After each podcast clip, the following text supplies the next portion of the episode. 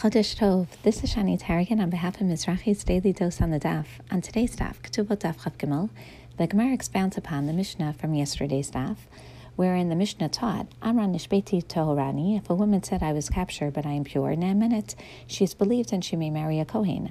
Shapesha Sarhu Hapesha Hitzir, based on the principle that the very mouth that has forbidden is the mouth that has permitted. The Miyeshe Dimshanishbates, but if there are witnesses who testify that she was captured, Vihi Merit Tohorani, and she says, I am pure, Einan Eminent, she is not believed. The Imishin is Seit Ba'uedim. However, if after she married the witnesses came forward and testified, Hareza Lotete, she does not have to leave her husband. The Mishnah teaches that the female captive is not believed to permit herself to marry a Kohen when witnesses testify that she was abducted, and therefore there's a presumption that she was violated. However, if she had already married, she does not have to leave her husband. On today's daf, the Gemara explains, according to Rabbi Oshaya, that this law refers to a case where a woman claimed that she was divorced and then she remarried. After she remarried, witnesses came and testified that she had been married to a different man.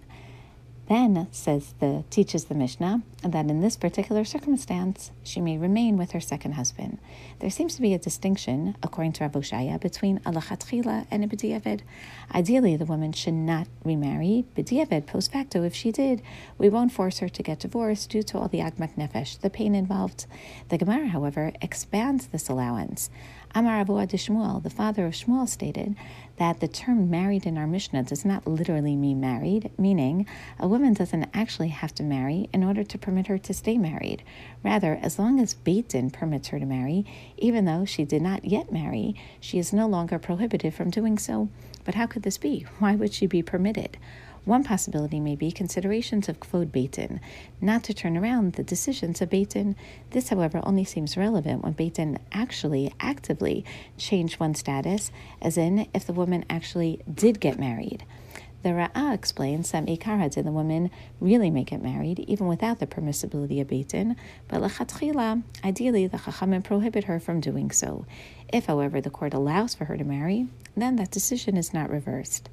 The Marik, however, explains that the reason the woman is initially not credible to state that she's Tahora when witnesses stated otherwise is because she is Bechezkat Isur. It's because of her prohibited status. Once she stated otherwise, or Beit Din decides that she may marry, then even for that moment, based on her initial testimony, her status becomes permissible, so that even if witnesses come, her status already changed, albeit for a moment, to chaskat heter, to a permissible one to remarry, and therefore there's no reason to change her literal status quo of permissibility. Chodesh Tov and Shabbat Shalom.